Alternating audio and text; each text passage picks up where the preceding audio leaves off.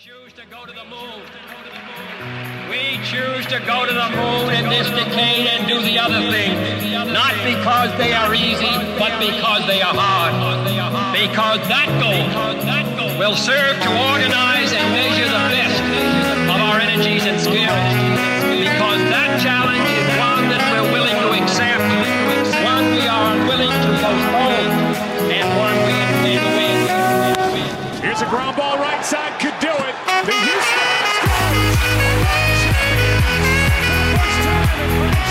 What is up, everybody? Welcome back to another edition of Beyond the Diamond podcast here on the Apollo Podcast Network.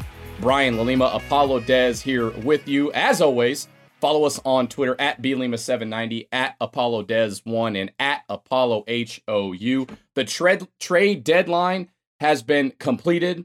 The Astros bolstered their pitching staff with a couple of arms. They got rid of a couple of position players.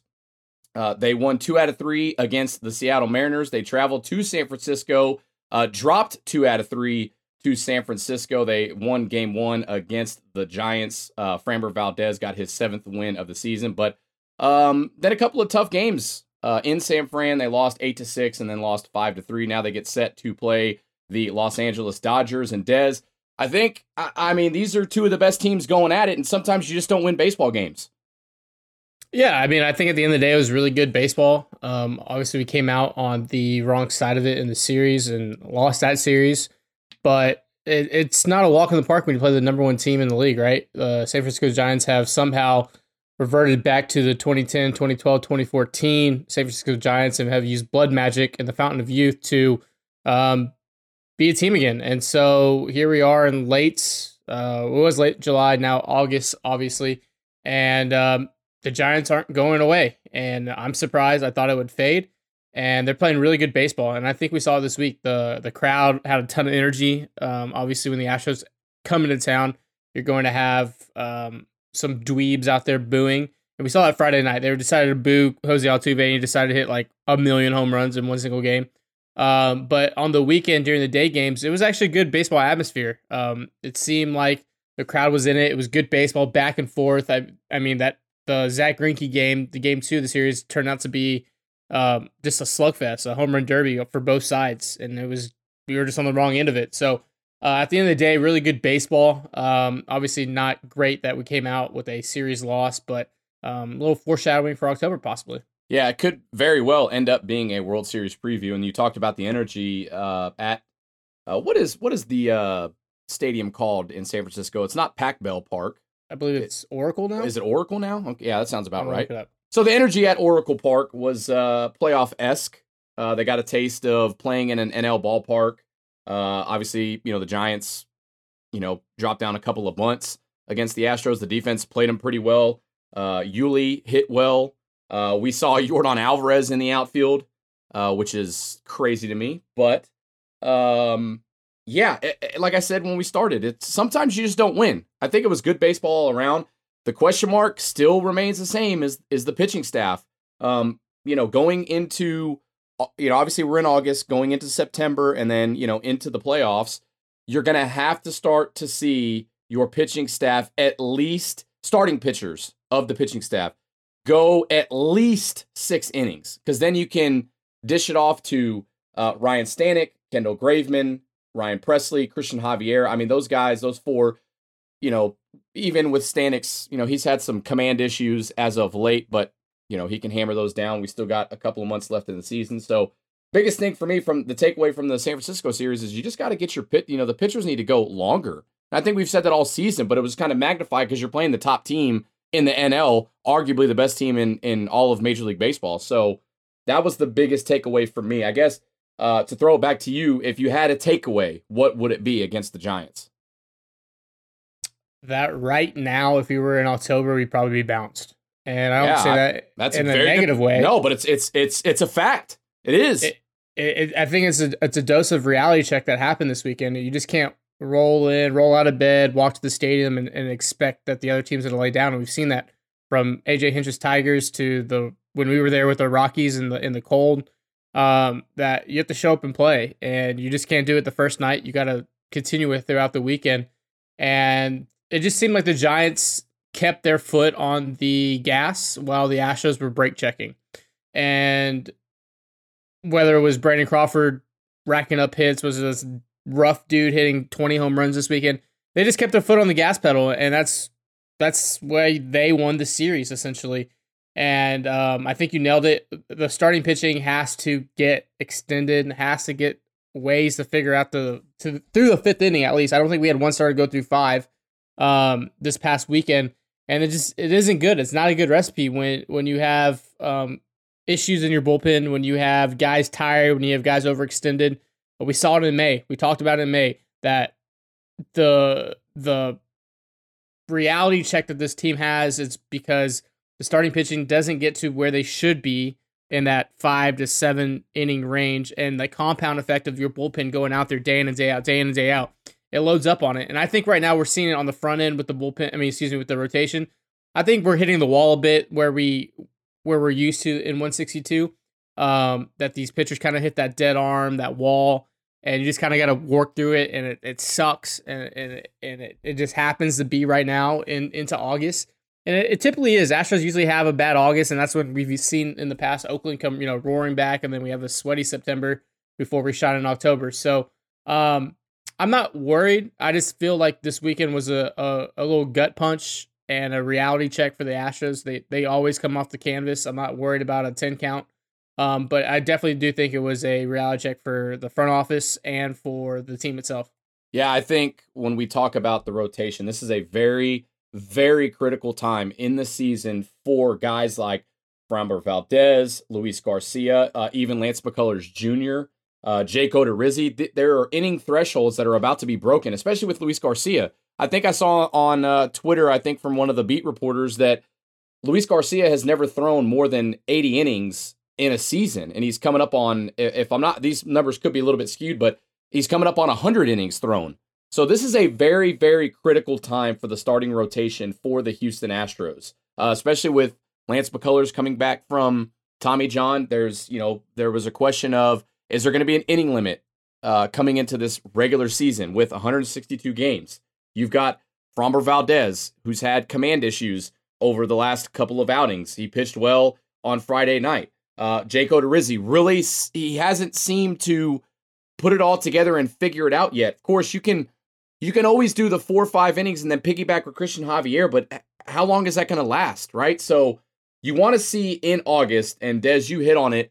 Um, historically, the Houston Astros don't play well in August, and that's been proof from 2015 all the way to uh, where we are now in 2021. And we again, we've been spoiled with really good starting rotations with the Houston Astros. The starting rotation is good, but it's youthful, it's young, right? And and somewhat inexperienced. So, this is a huge in my opinion, this is a very very critical time in August. And you look at who they play uh, this August. Let me just run down these teams. It's it's a pretty light schedule, so that's good for the Astros. Obviously, you take on the Dodgers at Chavez Ravine for the next two games. Then you're home against the Twins, home against the Rockies, at the Angels, at the Royals, home against Seattle, home against the Royals, and then you end the month uh, with a series at Texas, or excuse me, in Arlington against the Rangers, and then two games, uh, three games in Seattle. So that's a light schedule. I mean, the teams, those teams, I mean, the Royals not good, Rangers not good, Angels not good, Twins, eh, they're okay. Roy, uh, I'm sorry, Twins Rockies, yeah, yeah, the, Rocky, now they are. Compa- yeah, now they are. Uh, Rockies obviously not good. So if now's a time to have um, a couple of good starts from your younger pitchers, it's it's right now. Flourish in August. Change the narrative of the Astros struggling in August, right? So, uh, and another part that I was thinking of, we're in the dog days of summer, right? Um, now is when you really got to start to hit your stride. And I think a big part of that is you got to get Bregman back. Um, you know, you want to see uh, uh, Yordan Alvarez continue to swing the bat well. Carlos Correa swinging a little bit better. Obviously, Altuve is going to be there. Uh, Michael Brantley dodged a bullet. His x rays were negative on his ankle, so it's ankle discomfort. So you're going to want to get him uh, back, I would say, hopefully by the end of the month. Uh, this is a, to me, and I, I don't, I don't think I'm overreacting here, but this is going to be a big month. Because then you go into September and you got September call ups, and then you really get to see teams hit their stride going into October. I think if you start uh, focusing a little bit more on hitting your stride now, then you know it's going to be a better thing for the Houston Astros. Yeah, for sure. I think uh, the difference though this year, they I don't think they're gonna have September call ups due to extending the AAA season through like, oh, that's right. through the end Very- of September. Very good point. Um, which is good because uh, that keeps the guys down there to keep logging a lot of innings and more at bats, which is fine. Um, but I, I think the the biggest thing, like you said, is just keep these guys extended, even if they've given up four or five runs through four or five. Let them go out there and get six and seven. They just got to work through it.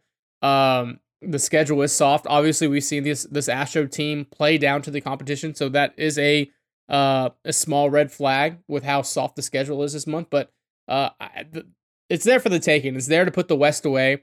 Um, we should be rolling into September with a comfortable lead and not be stressful in theory in a vacuum. But it's never that easy. Baseball's baseball, right? And to touch on the rotation, uh, Framber Valdez is literally one inning past his career high right now. He's thrown 71 and two thirds innings this year. In 19 and in 20, he threw 70 and two thirds innings. So, and then in 18, he went through 37 innings. So he's already at his career high. Luis Garcia logged 13 innings last year. He's at 100 innings this year. okay, so yeah, I thought it was around 100. Yeah. Yeah. Um, you have you have obviously Lance McCullers coming back, looks strong, pitching well. Um, you have Zach Greinke just doing Greinke things, right? And he just somehow keeps you in a ball game. And we saw Saturday that if you get in a slugfest and and Greinke's not on, it, it's tough, and it's nothing to uh, be worried about. Am I worried that that is our game one starter in a series against the White Sox or the Red Sox or the Rays or Oakland or the Blue Jays? A little bit. Uh, hopefully that game's at home. But Zach Greinke is Zach Greinke at the end of the day. You have Jose Urquidy coming back. He's only logged in 19 and 20. He logged exactly 70 innings between those two years. This year he's thrown 77 innings. So he once again is at his career high. Um, and then you have Jake Odorizzi being Jake Odorizzi, this there to eat innings, right? So three of your horses are at career highs already, never been this extended. So you're going to see these guys hit the wall. You're going to see dead arms. And if you haven't uh, experienced dead arm, if you don't know what that is, it essentially the best way I can describe it is your arm being asleep. Like that feeling when you're when you wake up in the middle of the night and you're you don't you can't move your arm, you can't move your limb because it's just asleep. That's what you feel when you have dead arm. It's just you feel like you have no ump behind the baseball. You feel like you could you're throwing a shot put essentially, and it sucks. And the only thing you could do is throw through it. You have to extend your your cardio. You have to extend your throwing program. You got a long toss, and just somehow the next day it wakes up and your arms back to having juice and alive again. And it, it's just weird. It really is. I don't know how to explain it other than that. Um, but if you if you play the game, you know that feeling, and it sucks. So um, having those three guys being at their career highs, it's um, one, it's it's bright for the future, right? I, I believe that having these guys as, staples in your rotation for the next five years is huge. It's, except like you're gonna have these little bumps and bruises and these learning curves at the very front end, which is happening right now. Yeah, I go through uh some dead arm myself, man. Tuesday night softball games are pretty wild, dude. Especially when I'm slinging it across from the uh, Yeah, six the- six hole. There's some uh some live bullets happening every Tuesday night or what? Yeah, dude. You wanna you wanna come witness greatness? We're uh, working on our fourth championship in a row, Carl Barton Park on Tuesday nights. If you want to come check it out, No free ads. that's fine. I mean, it's a. I don't think they can. I don't think they can uh sponsor us, but I mean, I don't know, man. You know, backhand into the hole. Four straight championships. Oh, yeah. I mean, is Yeah. this like a- every other week's a championship? What? It, what? what No, we've just been we've won back to back to back titles. I mean, over the last probably oh man, six, seven, eight, nine months. I mean, dude, look, some teams have it, some teams don't. We're all right. Who are you starting game one at the playoff start tomorrow? Right now. August 2nd, Yep. I, look, I, I I know I, I for the veteran presence, Zach Greinke. I've got faith. I've got faith in Zach Greinke in the playoffs. okay. Uh, just from a just from an experience standpoint is where I'm going with this one. Game one of the playoffs, yeah, I'm going with Zach Greinke. I'm riding with him.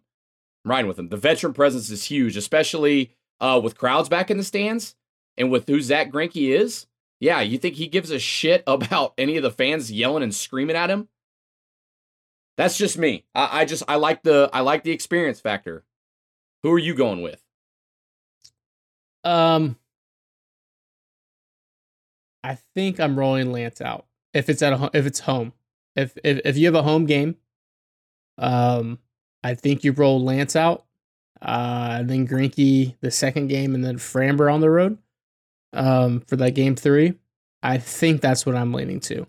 Or like you could flip flop it, go Zach Framber and Lance on the road. Um, I think Lance is a bulldog where that crowd doesn't really affect him that much. It's all between his ears. Yep. Um, it's interesting. It's gonna be really interesting how they attack this because you have you have dudes, you have dudes in this rotation. Uh, I could see Greinke being the guy though. I, I don't hate it and I don't love it. Yeah, I, I again, for me, I don't think you throw uh, Framber Valdez on the road. I just uh, I, I wouldn't be super confident with that. I'm, I'm confident in his his ability and his his stuff on the mound, but it's a different it's a different different atmosphere this year. It is a completely different atmosphere, and and you want to, dude, the road games, um, for the Astros in the playoffs, they're going to be brutal, regardless of where they go. They are going to be brutal. So yeah, you're going to want your best arm and best mental toughness pitcher, and I think yeah, you I think you make a good point with Lance McCullers. Uh, I just think I'm thinking through on the road. who do you protect?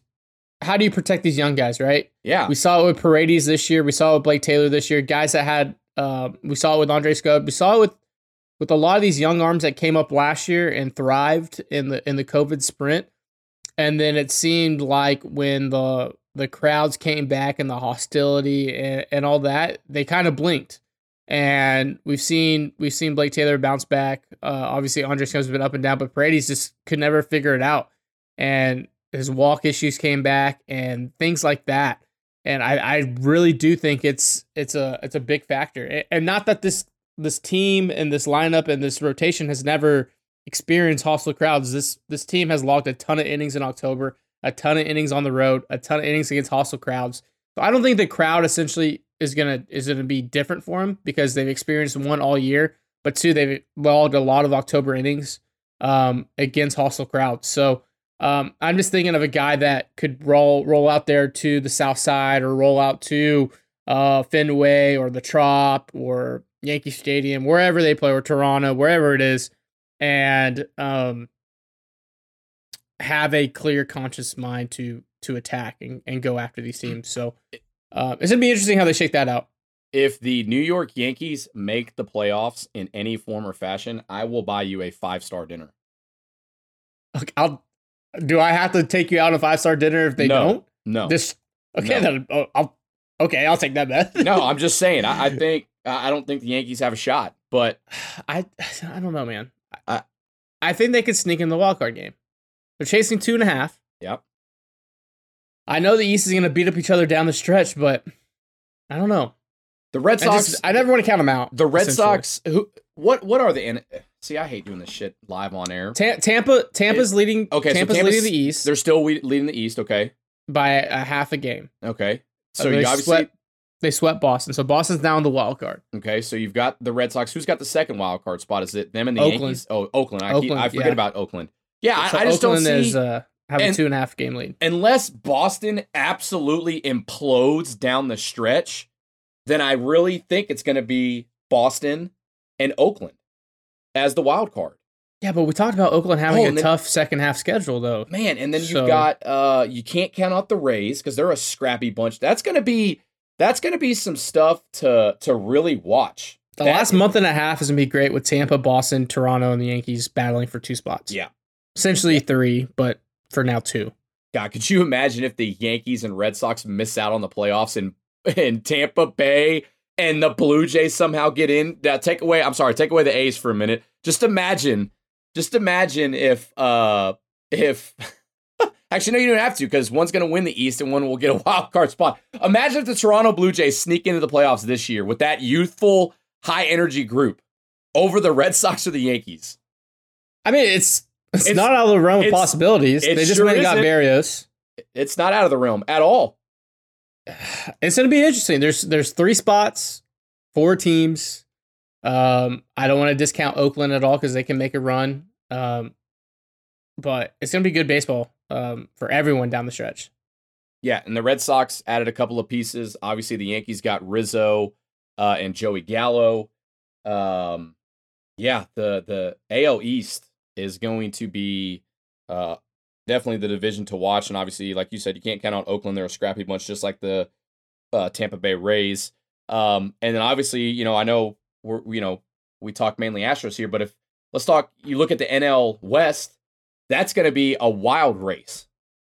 I mean, Yeah. you've got you've got three teams in the NL West that are top tier. You've got the Dodgers, the Padres, and obviously the San Francisco Giants. And the San Francisco Giants have something going this year that is like it's it's unbelievable to watch how good that team is, and with the age on that team.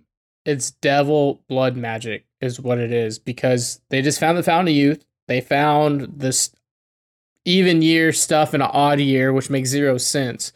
And they're just winning ball games. They're just winning ball games. I, I don't know. I can't grasp it. And you have the Dodgers and San Francisco, I mean, excuse me, Dodgers and the San Diego Padres making big time trade moves to kind of catch up and to kind of drift off and, and, and catch the Giants. It blows my mind. That's crazy. I mean, you look at the NL West. You've the Dodgers. Who did the Dodgers get? Uh, yeah, they got this guy named Max Scherzer He's and decent, uh, right? Trea Turner. Like, I mean, seems seems decent grabbing two All Stars. Yeah, and to uh, add to your you know already all star laden roster.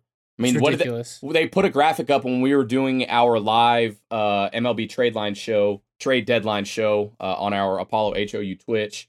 Um, actually, it was Beyond the Diamond Live is basically what we did.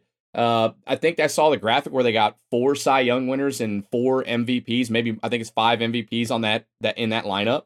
It's ridiculous that Chris Taylor, a 2021 All Star, doesn't even doesn't even can't even crack the lineup right now. He's their He's- bench guy. he's a bench guy. Kind of the, their their utility Diaz guy that just plays everywhere when someone needs a break. Like it's r- absolutely ridiculous that they could chart out Buehler, Kershaw, and Max Scherzer in a three game series or in a five game series. I mean, ridiculous. and and I talked to a lot of people, and some people have reached out to me throughout Astros Twitter and, and MLB Twitter, like, "Hey, what what are your thoughts of of you know this Dodgers doing what they did?" I'm like, feels like they bought a ring, but good for them. They're capable of doing that. Go do it. I have no hard feelings against it. It's inside the rules, and, and they're going for it.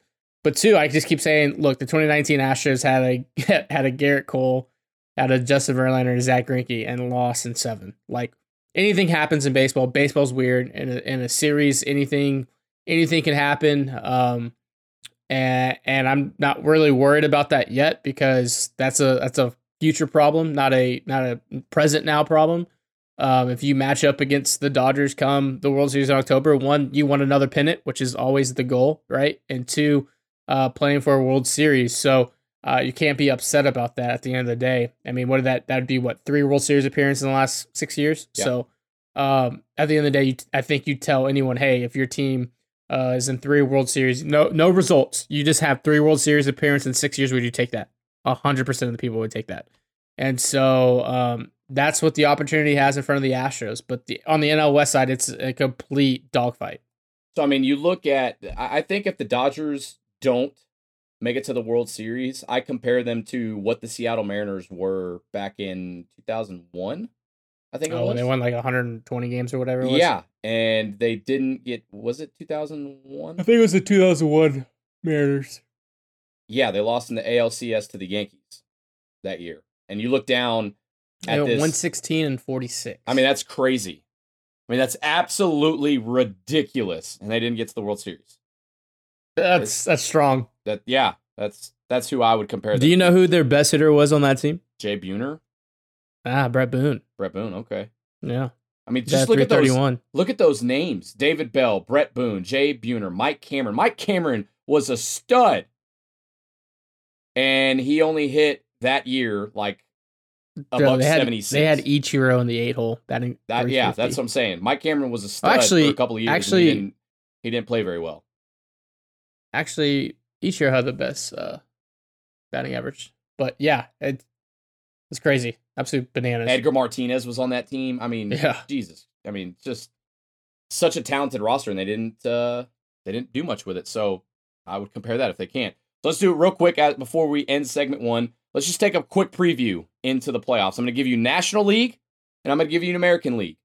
The NL East, who's winning it? You've got the Mets in the lead by three and a half games right now over the Phillies. The Braves are four back. Ooh, who wins the NL East?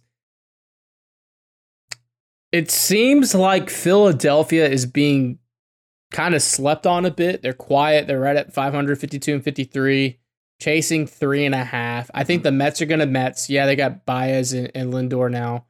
Um, but the Mets just always Mets themselves. So Yep, I'm going to go Philly. Okay. I'm going to go Philly. I, don't have a lot of confidence, No. And then you can't. go Philly. I, I, if the Mets fall off, it's going to be between the Braves and the Phillies to me. I mean, Yeah. the Mets, the Mets, obviously, like you said, they got Baez. That that helps out that lineup. Um, Well, in the East, it just it's it's one bad weekend gets you in in the hunt or out of the out hunt. of the hunt, right? Right. I mean, you look. The Nationals are in fourth place in the NL East, and they're only six and a half back. and they sold. They yeah, blew it all up. They blew it all up. They blew it up just as much as the Cubs did. Yeah. So then we'll go over to the NL Central. Central. The Brewers are Brewers are going to win it. They're up seven games over the Reds, and the Reds are fifty six and fifty. They're six games over five hundred, and they're in second place, and they're seven back. yeah, I mean Milwaukee's quietly twenty games above five hundred. Um, No one talking about them. no one's talking about them. No one is. Uh, yeah, I think they win the Central. Yeah. Cincinnati's playing their ass off though. They really are. You put Cincinnati in the NL East, and they're They're leading up. that division. They're leading Yeah. that division. Uh, NL West: Giants, Dodgers, Padres. Yeah, I think the Dodgers just are are, inevitable uh, at the end of the day. I think with down the stretch, they're gonna they're gonna chase down San Fran. I I think the Dodgers know it. I think the Giants know it. I think everyone knows it. Yep. Um, and that's gonna be tiresome for the Giants, always looking back over their shoulder. I think the Dodgers could play loose and um, a little bit free because they're chasing the Giants for the first time, really, uh, in a long time in a in a division where the Dodgers have been the premier team uh, in the regular season. So I think the Dodgers playing loose and with the bolstering of the rotation with Scherzer and the lineup with uh, Trea Turner, I think they're going to play free and play some damn good baseball down the stretch. Yeah, I, I- unfortunately. yeah. Unfortunately, I would say it's the Dodgers uh, division to win. Uh, real quick, AL East: Rays, Red Sox, Yankees. Rays are up by a game and a half over the Red Sox right now. I'll take Boston. I think Yeah. I think Boston wins the East. I would think Boston as well. Uh, AL Central: White Sox are nine game games uh, ahead of the. Okay, we're gonna give it to the White Sox. Yeah, I They're mean, so damn good, dude. They look, look, they and they I'm a- added some pieces. I mean, Yeah. Jesus Christ, they got Kimbrel. yeah, I I'm gonna have to delete a lot. Now you know what? I don't No, I don't bro, fucking dude, delete nah, tweets. dude. I'm just gonna get ratioed very bad, and my mentions are gonna be more of a train wreck. Um, but this ain't no hobby, dude. I I, I said that the White Sox are fraudulent, and I'm gonna stick to it. And if they they throw look, if the White Sox flop in the playoffs, I It- may be the most insufferable human being. in the Oh, you will be, and I, I will look- be. I, I, will be the most insufferable human Oh. being if the White Sox flop in the playoffs. so so real quick. So AL West, obviously, we we both think the Astros are going to win that one, right? correct. Yeah. Okay. So let's go back to the AL Central. So let's talk about the White Sox real quick. If they lose in the playoffs, first round, I am going to be so petty. Absolutely. Because White Sox Twitter will come at you out of nowhere. And, they, they have one good year, and now they act like they're the, the Bronx Bombers of old. Right? And here's They're another thing. 22 and 26 against teams over 500, Brian. And here's another. That's a good stat. That is Are you going to really- play teams over 500 in October, Brian? No, you're not. You're not. Obviously, you're not. Unbelievable. Right? Yeah. Here's another thing. I hope that they get bounced in the first round just because of who their manager is. Did Yeah. you see that bullshit that he did when uh who was the guy that got hit in the head? Jose Abreu Jose Abreu. popped Right. in the head. 96 up in the dome. Hits him flush in the helmet. Flush. Drops him. Yeah. He's a big dude. I Big think he's guy. like 6'4", 230, 240 type dude. And he was he was dazed and confused. Yep. And what did Tony La Russa do, Brian? He he comes scampering out, uh, you know, not even running full stride. This little like this little shuffle feet. Yeah, yeah, yeah, yeah, yeah. Let me get out there. Let me get out there. Uh, and he doesn't even check on a Doesn't even check on his guy. He runs straight. The to- MVP of last year. he runs straight to the catcher to push to shove him away. Who's and trying? the catcher's looking out for He's- the guy on the ground. He's consoling a Abreu. What are we doing, Tony La Russa? Jesus. And then you look at the I forgot I don't know the name of the guy that hit him and as soon as he hits him in the head, the dude is like uh, uh, so upset. You never purposely throw at someone's head unless you're a Aroldis Chapman, a piece of shit. But this guy playing for the Indians, you think he's trying to hit Abreu in the head? Come on, dude. Have some fucking feel, Tony. No, read the room one time. My God. It, it's it was such a me thing. His guy's rolling on the ground in pain, and the catcher is literally checking up on the guy that just got dome rocked. And La Russa runs out there and shoves the catcher and starts getting. It makes a, obviously causing a scene, and this guy's rolling around on the ground. Like, what are we doing here? Like, if I if I'm Abreu, I'm dazed and confused. I'm probably concussed. I just wore 96 in the dome, and I look up and there's a shoving match going around Yeah, like and then I find out it's not even like protecting me. It's just make my my skip was just making it about himself. yeah, you've got Bullshit. One, you've got one of your best players literally on the ground in agony because he's got hit by a baseball in his head. And Tony La Russa felt the best thing to do was scamper out there and push the catcher and get the benches to clear. What in what are we doing, Tony La Russa? And here's another thing that I think of. You know, a part of me thinks that he did that to try to show that he's got his players back, Yeah. right? Because of what he did to your is it Yerman? Yermin? Yermin? Yermon, yeah. Mercedes. Yerman, Yermin. I probably butchered that. Yermin Mercedes. Yermin Mercedes was raking at one point. Obviously, he got sent down to AAA, was hitting well in AAA. He retires. The next day, change of heart, comes back. And I guarantee you that had to do with Tony La Russa. Had to do with him at, at some form or fashion. And I guarantee you, at, at whatever went through Tony La Rus- La mind after that was, okay, well, I'm such an asshole that Mercedes decided to retire because of me. I got him to come back. Now Abreu gets hit in the head. So let me go show the boys. Let me go show the squad that I got their back. Hey, hey, don't you fucking console my my guy. You Yeah. get you get out of here. I don't care. I love my guy more than you love my guy. don't you don't you console him. Uh-uh. Get him get the fuck away.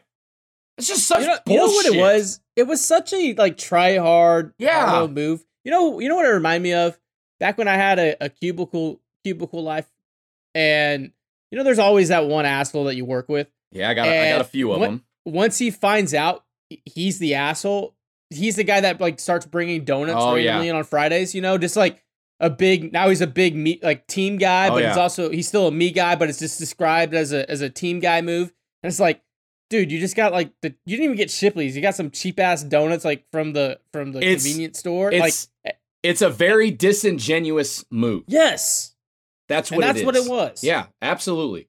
Couldn't Like agree you're not more. even bringing Shipley's or Krispy Kreme. You're Yeah, bringing bro. some some some sweaty ass donuts Bro. from the convenience store. Bro, don't don't bring don't bring us some gas station donuts. Yeah. If you're gonna do anything, go to Shipley's, bro, and tell them tell them LaLima sent you. All right, Yeah. sweaty ass donuts, two of them, knocking them down on the stream. Worst decision of my life. Great content. though. Great content, Great content. but not a good move. Look, you gotta you gotta work on that. Definitely, yeah. See, see where I where I screwed up. I was I, I did a little breakdown of my myself. I did a little analysis. I went. I got the room. I went in the film room, checked it out, wrote down some notes. The big first bite, not the move, not the move. Yeah. You got to have small coordinated bites. Mix in some water. Look, I, I'm getting better. Okay, uh, you got to adapt and adjust. So maybe Tony Tony La Russa can adapt and adjust, but I doubt it because he's a total that that a move. Yeah, just a hardo. Like, bro, so disingenuous, disingenuous. Like, just know the room, bro. Go to your Yeah, go to your it. guy. Like, Look, we know you can't drive, so like just read the room. Just walk and read the room.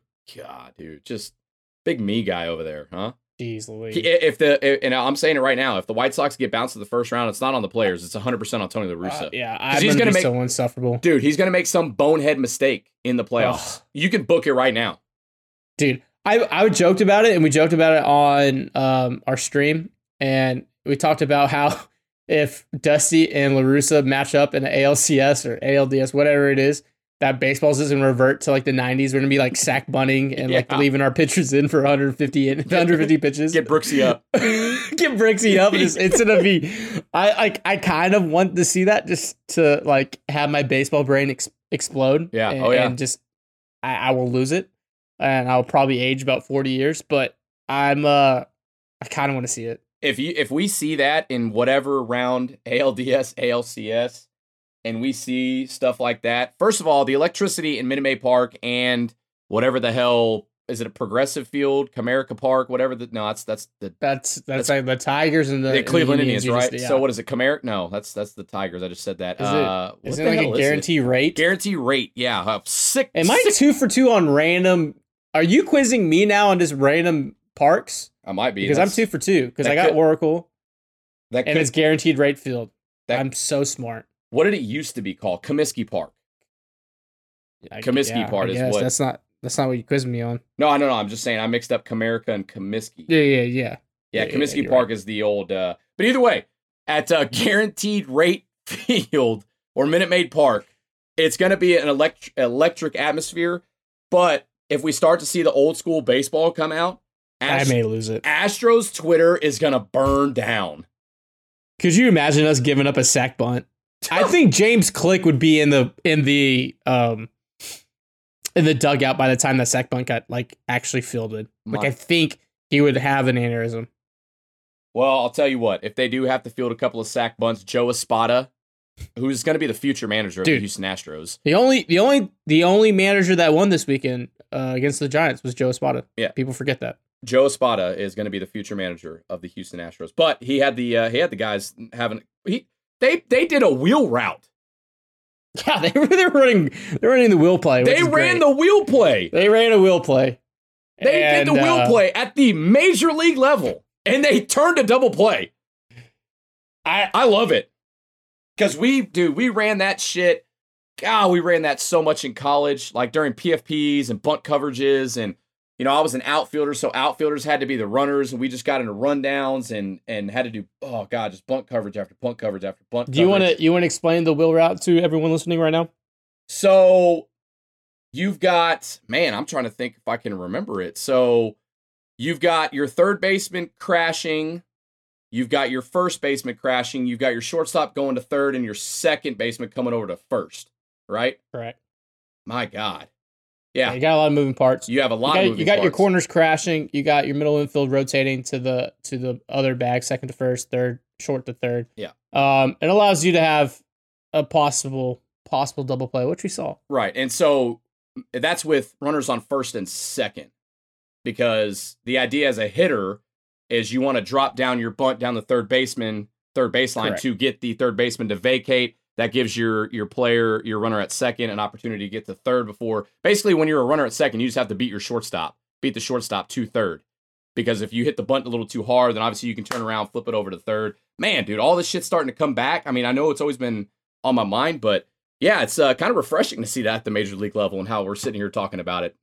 Yeah, I mean, at the end of the day, when you got your shortstop moving to third, your second baseman getting second, your corners crashing on a bunt. Yeah.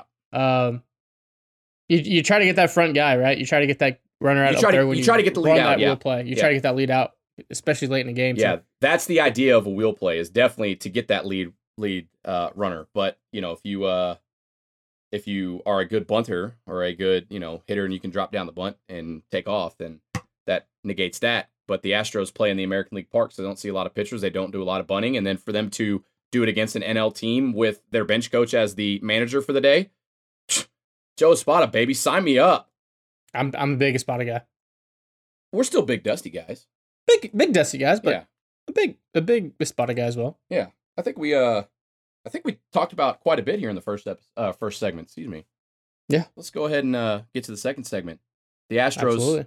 are going to take on the Los Angeles Dodgers uh, Tuesday and Wednesday. Shouldn't be any booing. Chavez Ravine. No, it's it's going to be fine. Yeah. Luke, it'll be a lukewarm, Should be very lukewarm. lukewarm. That's going to do it for segment one. Segment two is right around the corner. Don't go anywhere. Dez and I will talk about the Astros taking on the Los Angeles Dodgers at Chavez Ravine here on Beyond the Diamond podcast on the Apollo Podcast Network.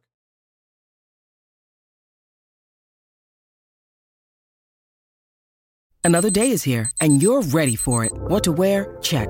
Breakfast, lunch, and dinner? Check. Planning for what's next and how to save for it? That's where Bank of America can help.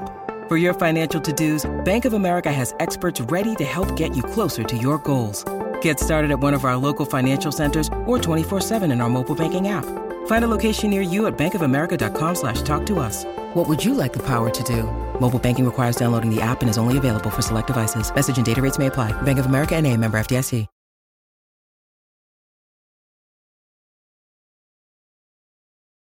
Segment two of Beyond the Diamond is here for you. Brian LaLima, Apollo Dez. Follow us on Twitter at BLima790, at Apollo Dez1, and of course at Apollo HOU. Segment one, we covered a whole bunch of things around the league. Uh, we talked about the Astros and the Giants, a little bit about the pitching staff uh, going into the playoffs, trying to get extended. And here in, on, uh, in segment two, we will preview the Astros versus the Dodgers. The Astros are going to be in LA. They are completing their West Coast road trip. They took two out of three from the Seattle Mariners. They lost two out of three to the San Francisco Giants. Now they have a quick uh, midweek two game set against the Dodgers before they return to host the Minnesota Twins. So Dez, you know, we look at this, uh, look at these two games. Obviously, it's going to be a hostile environment, which the Astros have played in all season. Uh, but it's against the Dodgers. The Dodgers have loaded up um, with Max Scherzer and Trea Turner at the trade deadline. Lance McCullers takes on Walker Buehler, and Jake Odorizzi takes on Max Scherzer. So, Lovely. I mean, look, man, I, I I try not to be a homer um as much as I can. I try to be a realist, and realistically, this is going to be a tough two games. Bregman's not in the Yeah. li- Bregman's not in the lineup. Michael Brantley's not going to be in the lineup. Uh, man, man, oh man, this is going to be tough. Yeah, I think uh, today, the August 2nd, our guy, Spaceman Copier Colin, had a really good piece on this upcoming series. Um, Yeah, check- 20, his title 2017 high, uh, high school, 2017 World Series rematch in August of 2021. Check that out. Check that out on our Twitter page at Apollo HOU at or at www.apollohou.com. Sorry, had to plug Exactly. that. Good, very well written. Two articles today, very well written by uh, Spaceman and by Ben. Uh, and Apollo New Guy, third. Oh, sorry, that's right. Apollo one, New yeah. Guy. Yeah, I forgot Thank about you. it. Yeah, Um, check those out at our website. check those out at apollohou.com. Uh, yeah, so Spaceman went into depth uh with with the matchups, right? And Lance has really good peripherals um against this Dodger team. Can a you of real, people real quick? Can you explain what a peripheral is to the listener? yeah, just real peripheral quick. like as a noun or as a verb. Uh yeah, when I say peripherals, it's just kind of all the outside analytics data, whether it's X BA, XERA, whatever it is, all the analytics, I, I kind of just lump it as a whole. And if they grade out well on Baseball Savant, which is a great website to um, start looking at those analytics uh, that the front office people and really smart minds look at, um, that's what I use as peripherals. So in, in this scenario, Lance has has really good numbers. Um, I think Mookie's the only guy that has. I think he's been 400, but it's only been five at bats. Um, so a lot of people haven't logged a ton of stuff against Lance McCullers, and it's going to be interesting because the Astros haven't logged many at bats against Walker Buehler as well. So I, I think that we're going to see two horses on the mound with Lance and Walker Buehler um, go at it, and I think the first one that gets to three or four runs probably wins the ball game. Uh, I just think both guys are going to try to keep the ball inside the park, and then the bullpens are going to try to be locked down. And so it's going to be a really interesting battle. And then you have, you have, and of course, right? It makes plenty sense that Max Scherzer is a San Diego Padre for about four and a half hours. Yeah, The San Diego Padres get cucked in front of everyone. The Dodgers swoop in, Ha! take Max Scherzer and Trea Turner, and say, "Here's my number one prospect. Here's my number two prospect. Give me your two All Stars." And the Nationals say, "Sure, why not?" And Max Scherzer's first start is against the Houston Astros in LA, where LA is still bitching and moaning about 2017 World Series. They don't even they don't even talk about their 2020 Mickey Mouse Championship. They're still more pissed off that they lost in 2017 at home to the Astros in Game Seven. People forget that, and so yeah, Max Scherzer, who's also chirping, right? He start he he's already putting on the LA blue contacts on and, and drinking the blue Kool Aid. He's like, you know, he talked about you know everything that's happened in Houston and and everything like that, little jabs, little little things. Uh, well, fuck him because I hope Jake Odorizzi, our guy, my guy, big Jake Odo guy, goes toe to toe against Max Scherzer and shoves it. I, I I would I'd rather lose game one and then beat Max Scherzer game two this weekend Yeah, I would. or uh, this week. I would agree with that. I I literally want to see Max Scherzer implode on the mound. I hope he does, especially in his in his debut as a Dodger against the Astros. I mean he pitched decent against the Astros in the World Series for the Nationals. Pitched okay. Pitched, pitched all right. Yeah, But So, I just I, it's just it's frustrating. yeah, dude. The I'm just so tired of of the you know the hype and the fake outrage about 2017. Like, man, I, I get it. Okay, if you were a team that if you were actually a team that was affected by the cheating scandal, Allegedly. um, then you have you had some time to complain about it. But everyone was cheating. Oh, I know, it, dude. Trust me. The Astros, what's the saying? The Astros brought a gun to a gunfight, and apparently, and, and from what I've read and heard, the Astros were behind on the cheating. They were behind, but no one wants to hear that. The narrative is the Astros are cheaters. The Astros are cheaters, and it's going to be that way. But the fake outrage is just it's it's tired, it's old. We're in August of 2021. The Dodgers have a good squad, regardless. Just shut the fuck up and play baseball. Just play baseball, man. Quit Max Scherzer, bro. You dude, you got the World Series. you beat us. You gonna say, beat us in the World Series. you beat the Astros in the World Series. You got a ring when you're when the Nationals had no business even making the playoffs. And they did, and they caught fire. Howie Kendrick pulled a home run out of his ass. twice against the Dodgers as well. People forget his grand slam. yes, his grand that was slam. a dagger against the Dodgers. Right. So Max Scherzer, come on, dude. Like, just shut the fuck up. Come on, man. Like, you're one of the top arms in all of Major League Baseball. You want to shut the Astros up, so to speak, then just go out there and shove. Don't don't come in, put your Dodger blue on, start running your mouth, talking about the cheating scandal. Oh, the Astros might have cheated. The Dodgers out of a World Series, blah, blah, fucking blah. Dude, just Come on, bro. Just go out there and, and, and just and just pitch well if that's what you if that's what you want to do. I mean, Jesus Christ, dude. I'm just I'm exhausted with this whole fake outrage. I would, Yeah. I bet I bet 85% of Major League Baseball players don't give a shit anymore about the cheating because they know. They know that everybody else is doing it or was doing it. Yeah, you've had a couple guys that come out and they've talked about it and they've bitched about it on ca- camera. Cody Bellinger, Stoner, looking in the camera like, uh, uh, cheaters, blah, blah, blah, blah, blah. You know, back in 2018, 2019, whatever, whenever it was, running his mouth or uh, early 2020, whatever, right after the scandal came out. But here we are, dude. It's August of 2021. Tired of hearing it. Tired yeah, of hearing his, it. his quote was, uh, I mean, we all know the history, but for me, for that to be my first experience here, that's going to be nuts. I don't even know what the atmosphere is going to be like, so it's going to be crazy. So yeah, Max, you're probably going to be facing a outfield of Chas McCormick, Kyle Tucker, and Jake Meyers because Brantley's rolled his ankle up a bit, and I don't know if they're going to try out Yordan in uh, left field against the Dodgers. So yeah, have fun striking out. You know, welcome to the show, Jake Meyers. You Yeah. just got called up from AAA. Yeah. You're gonna probably face Mad Max throwing hundred because he'd be fucking amped up and Oh, he's yeah. a psychopath. Um, it's just like you said, fake outrage. Like who gives a shit at the end of the day? Uh, winners win, losers focus on winners. Whatever that saying is. So yeah. I, I just think the the best the best thing is that um, the Astros go out there and, and compete.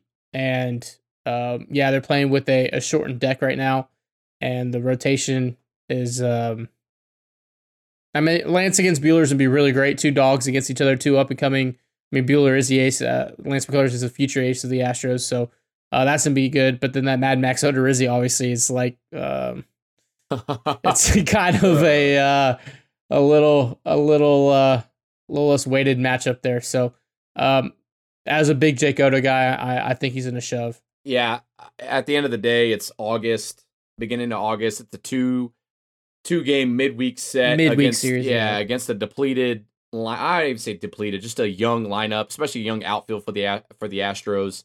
Bregman's not in the lineup. Michael Brantley's not going to be in the lineup. So uh, Yordan Alvarez could very well not be in the lineup because they're hitting in an NL, NL Park. So yeah, I mean the Astros, or if the Dodgers are going to go take two from the Astros in a midweek set, okay, this is the one it's going to be. So what the fuck ever. Yeah, I, I mean before we wrap up, we got I got to bring this up. Are you okay? Because Myles Straw got traded at the last hour, the 24th hour at the at the buzzard. Yeah. Um, uh, as as being a big Myles Straw guy, you are. Um, that's got to hurt seeing your guy get traded, right? Uh, so here's my stance on Myles Straw, and it's well documented, well known. I'm not going to delete any of my tweets.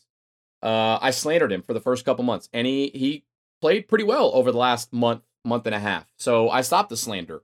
Um, he was making better routes in the getting better jumps in the outfield, having better routes. Uh, he was putting balls in play, uh, having better approaches, better at bats. So I stopped it, and I said on one of our episodes of Beyond the Diamond um, that yeah, I owned up to it. He was the biggest surprise of the first half.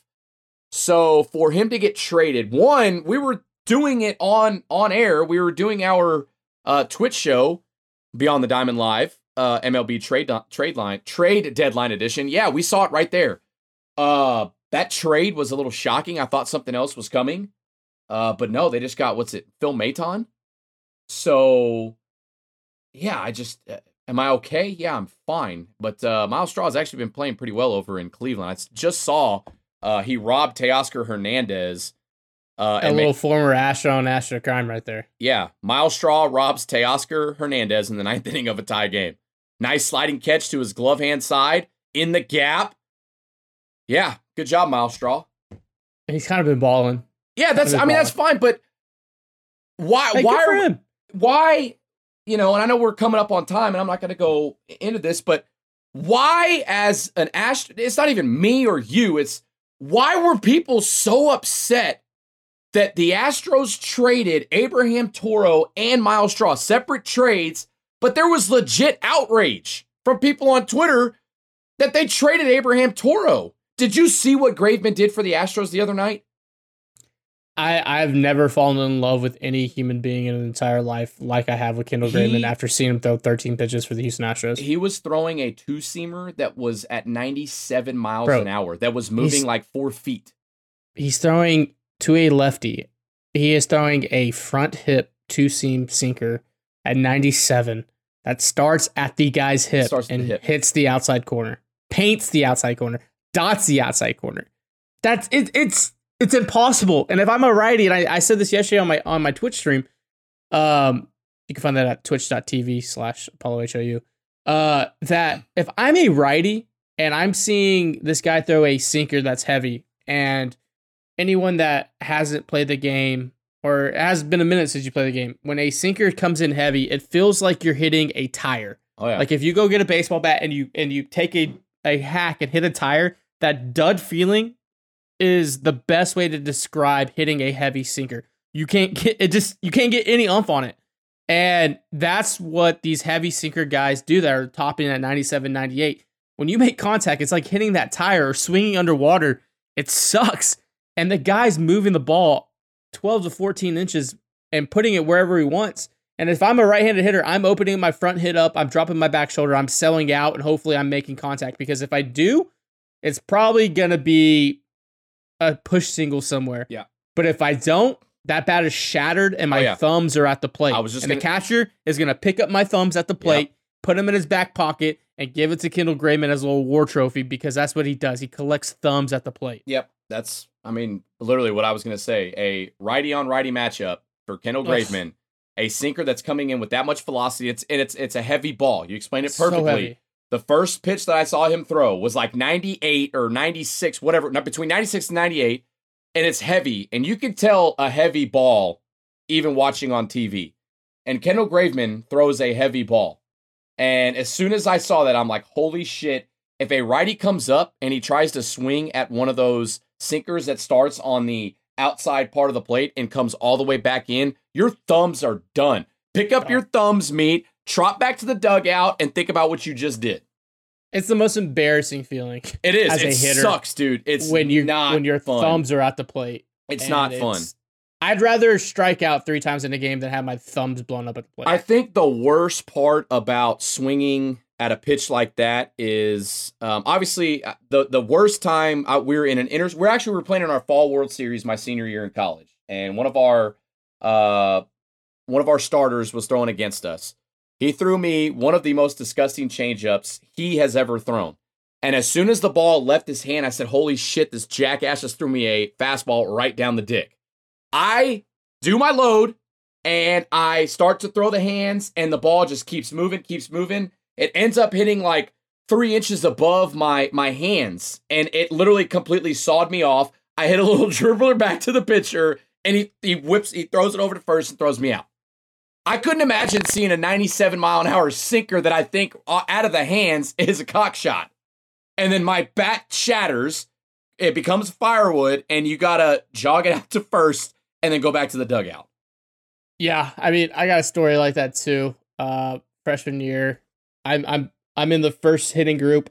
I'm 18 years old. The guys in my hitting group are like super seniors. They're 23 year old men, and they're just hitting mammoth tanks. I'm just hitting, you know, barely balls in the gap, just gap to gap. Not respectable at all during the BP. We play this pickup the pickup fall games, and this super senior closer we have throws a sinker and blows my hands up. Absolutely blows my hands up. It's a dribbler back to him. I get thrown out, you know, by like 50 feet. Well, I'm running back to the mound. I mean, I'm running back to the dugout. And he's like, "Hey, you dropped something." And look, you already know, you already know what's happening. And I'm Oh, a yeah. dumb freshman. And I and I and I respond. I go, "What?" Oh, what I drop? And he goes, "Your fucking thumbs, kid." And he, he fakes like he tosses me my thumbs Oh, back. no. And I've never been more uh just sad, instantly sad, and just like, Dude, was- wow, just Young welcome to the show, kid. That's Young- all it was. Young Dez has been down bad ever since. oh, and I walked right into it, so it was just, it was just, it was bad and dirty. Oh Yeah. man, I will never forget that. Hey, but I, So- I guarantee you you would pay money to go back to that situation right now, wouldn't you? oh, 100 percent. Absolutely. You could you could strap me onto a rocket and send me back into time. I would love to go back to those days. But yeah, just to close up this this segment, uh segment 2, you know, the the trade deadline um the Astros did what they had to do. One thing that we didn't really hit on was the fact that uh, the owner of the Astros at one point said that they could go over the luxury tax. James Click had all of the permission, so to speak, to go over the luxury tax. Um, pretty sure that wasn't true. Uh, so that was a fucking lie. Yeah, him and uh, him and Cal McNair, both owners. I don't think it's that. him It's and Cal that. McNair are both owners, both liars in in a sense like that. I don't know. No, I, I don't oh, know. Crane, Crane's been willing to spend money, and I, I just look. I- they they blew up. They their pin was blown up. They they got guys that are capable of being high leverage guys to now prevent your high leverage guys into low level leverage roles where they should be. And you bolstered your pin that way. You shed the Joe Smith contract. You stay under the luxury tax. And honestly, I, I don't know if people realize that that this by not going over the luxury tax, one, your compensation pick for Carlos Correa possibly walking is gonna be a really good spot Yep. compared to what I think would have been a fifth round pick. But you also have a chance for Carlos Correa re-signing because now you're not having your owner writing a check for the luxury tax and then going after Correa. It's now just one check to get Carlos Correa.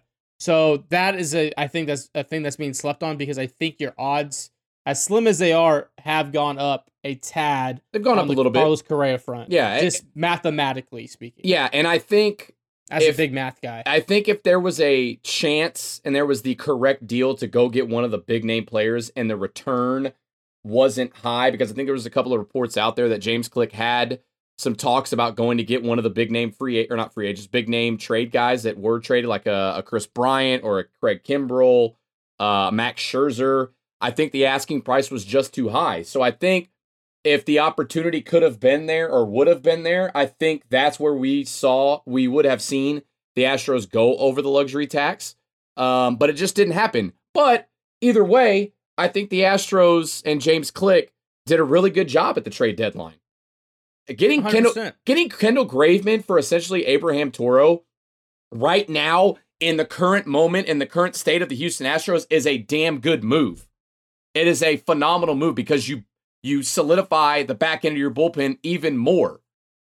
So, you know, trading Myles Straw for Maton, you got another arm, got another guy to eat up some innings. You got Uh, a major league ready arm and a catching prospect from Myles Yes, Straw. If and- you would have told me that 12 months ago, I said you're fucking high. That and and and with the way that Jake Meyers has been playing in AAA, that's what pushed that trade. buy Same- all the stock. Buy same it. Buy, buy, buy, buy, buy, buy. J- Jake Meyer stock. Buy. It's going to the moon. I Same, love this kid. Same with uh, Chas McCormick. He's had really good at bats. He's been able to hit the long ball. So Jake Meyers coming think- up from AAA, Chas McCormick playing well. That's why we saw Myles Straw traded. Especially you can get another arm, an MLB ready arm. That's why that happened. Do you think there is a a disconnect between James Click and Dusty Baker right now? Because we saw Are we we gonna, saw Dusty's comments about the Myles Straw trade. He, he you can pleasantly say he was upset. He's a Okay. seasoned vet, so he knows how to work the media, right? right? Um, and it, he didn't seem happy about that trade by his, being his center fielder going. And then you saw James Click's comments about um how Chas has earned the spot as has definitely deserved more starts and how high they are on on Jake Meyers. I was at Sugar Land the day before the trade deadline and all they talked about in that press box was Jake Meyers, Jake Meyers, Jake Meyers, Jake Meyers, which I'm a huge Jake Meyers fan. He's a stud. He's going to be a good baseball player for the Astros for a very, very long time. So I it really felt like the scene, I tweeted about it in Moneyball, where Philip Seymour Hoffman and Brad Pitt get into it because Brad Pitt um, wants his guy in the Moneyball system to be played, uh, over Jeremy Pena, and Philip Seymour Hoffman, who was playing the manager at the time, would just keep playing Pena, would not listen to Brad Pitt. So Brad Pitt, the GM, traded Jeremy Pena away. And there's like this this conversation between them. He's like, "Hey, you can't play Pena," and he's like, "You know, look, the lineup card's mine. I'm gonna play my guy." And Brad Pitt, the GM's like, "Yeah, you could play whoever you are, but you can't play Jeremy Pena because he's traded." And I, that's what it felt like with Myles Straw and and Chas McCormick. It feels like Chas McCormick is is Click's guy, and Straw was uh, Dusty's guy. And then the first night, it was Tucker in center field, Brantley and right, and Yordan and left, and Chas was still on the bench. Yeah, It I, seemed a little weird. I think if there is a disconnect, um, it has to do with. I wouldn't say the game has passed Dusty Baker by, but it's definitely not anywhere close to being the same that Dusty Baker is is used to. And I remember I was there uh, in the press conference room when when Dusty Baker was introduced as the new manager for the Houston Astros, and there was a question asked by one of the press members. Um, are you going to try and become up to date on the analytical side of baseball? And he said, I'm going to try to be both. I'm going to try to have the old school in game feel, in game adjustments, and also continue to um, play the game of analytics or try to learn more about the analytical side. So I think that's where we see a possibility of a disconnect. And the proof is right there. You had Chas McCormick uh, now become your starting center fielder, but instead, Kyle Tucker is the starting center fielder for that game after the trade deadline.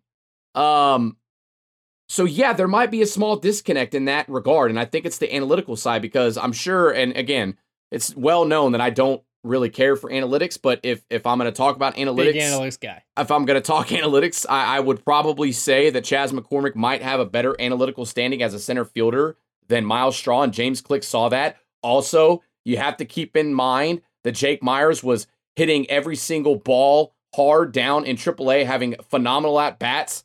Um, so you look at those, you take those into consideration if you're James Click. You look at Myles Straw, what he was doing at the level, you compare them all three, and he's probably like, hey, I can go get us an MLB arm right now for some innings to for an, as an innings eater or whatever role that Maton comes in. All we have to do is, is trade Myles Straw.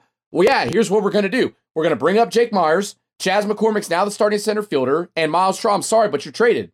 Go get me an arm because it's no secret that the Astros struggle with relief pitching. Their bullpen is not very good, and you've got youthful arms in the rotation, and you still you don't have Josh James back. You don't have Urquidy back just yet, so having those two guys come in. So yeah, I would say that James Click probably looked at it from that standpoint and it made all the sense.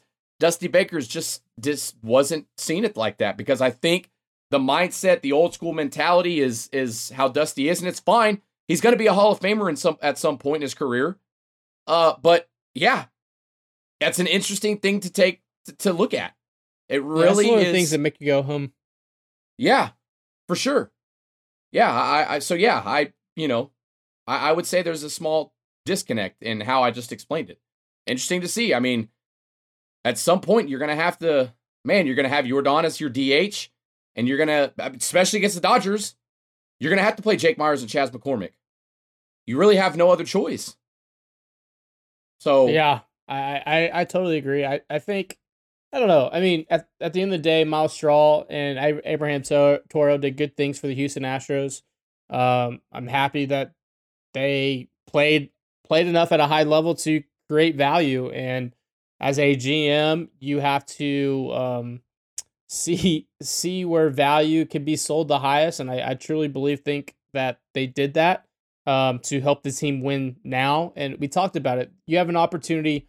James Click has an opportunity to be a World Series GM. Yes, it's Luhnow's roster. Yes, it's his guys. But at the end of the day, that World Series champion phrase and label gets attached to James Click's name for eternity. And once you have that next to your name, you can get a job in baseball forever. Forever, for the rest and of your life. So um, he has an opportunity to be a made man, and, and I think he's he's been able to get a glaring problem that was the Houston Astros bullpen, fix that and not give up the future or mortgage the future. Um, honestly, I, I give the guy an A, a solid Yeah. A on what he did this week. He- I know it wasn't flashy. I know it wasn't K- Craig Kimbrel. I know it wasn't Brian. I know it wasn't Max Scherzer, but he got Kendall Graveman. He got um, the kid from uh, Cleveland. He got uh, Yimi Garcia from the uh, Marlins. He got arms and dudes that are going to help be in high leverage roles so these guys in the high leverage role can go back to where they normally are, and that's just a regular bullpen. Yeah, I think James Click did a very good job to methodically make this bullpen better now. And he Correct. also didn't give up the future. He did what he had to do to stay under the luxury tax, but also add the correct pieces to a bullpen that needs help and needed help. And he got the help. So I think he did a great job. Yeah, there's something that I've always this this person told me this. You you always want to be a surgeon, you don't want to be a butcher. Yeah. And I think that's what Jimmy Click did.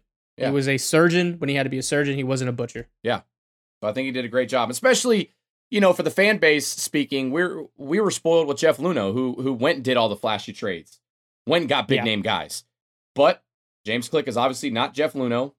At the end of the day, he did what he had to to make the bullpen better, to give the Astros a better chance at getting back to the World Series in 2021. And he didn't give up the future. A, A for me. 100%. Yep. That's going to do it. Segment two is under the belt. Astros taking on the Dodgers Tuesday and Wednesday. This is uh, Beyond the Diamond as we record here on Monday. Uh, this will drop on Tuesday. So the Astros and Dodgers, you've got Lance McCullers Jr. against Walker Buehler, and then Jake Odorizzi against Mac Max. I was going to call him Mad Max. Max Scherzer in his Dodger debut. Uh, it's going to be a tough two game set, but we will see uh, how the Astros compete against the Dodgers in LA. Uh, Dez, you got anything before we get out of here? Yeah. Breaking news. Uh-oh. Uh, statement from Astros general manager James Click one minute ago. Okay. After Alex Bregman's removal for the game last night, we determined he would be unavailable for the game today while he assesses his condition. Any line that posted today with him is an error. Alex reported to the park today to run to determine next steps. We'll determine his schedule once that assessment is complete. End quote. Not great, Bob. Not great. Alex Bregman and that hamstring injury looks like it's going to be uh, Uh, an all year thing. this is his right hamstring, too. The problem that he had in spring training was his left. Yeah. So this is This is last year's different- hamstring is a- injury. yeah, so this is a different leg. Not great, Bob. Not good. Not good. Yikes. That's all I have to say about that. Wow. Well, wish we could end it on a better note, but um, Sometimes reality is disappointing. Very true. Very true. That's going to do it. Kind of upset now. Beyond the Diamond Podcast. Follow us on Twitter at BLima790 at Apollo H-O-U and Apollo. All right. Ah! Follow us on Twitter at BLima790, at Apollo Dez1, and at Apollo H-O-U. They're going to be okay. Lemus Diaz is swinging it well. Swinging it great. Love you guys. Stay tuned. We'll drop another episode in a couple days. Beyond the Diamond. Follow us on Twitter at Apollo H-O-U. Brian Lima, Apollo Dez.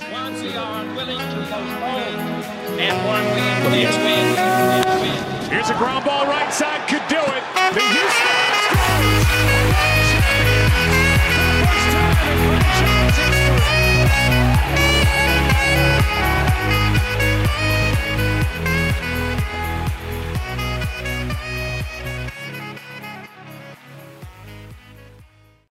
Beyond the Diamond Podcast here on the Apollo Podcast Network. Brian LaLima here with you. Hey. Jesus. Jeez, Lou. You just want to dox me? Absolutely, I did. Unbelievable. Oh, That is phenomenal. Get it, I just, you know, I've been wanting to do that for a couple weeks now. Woo!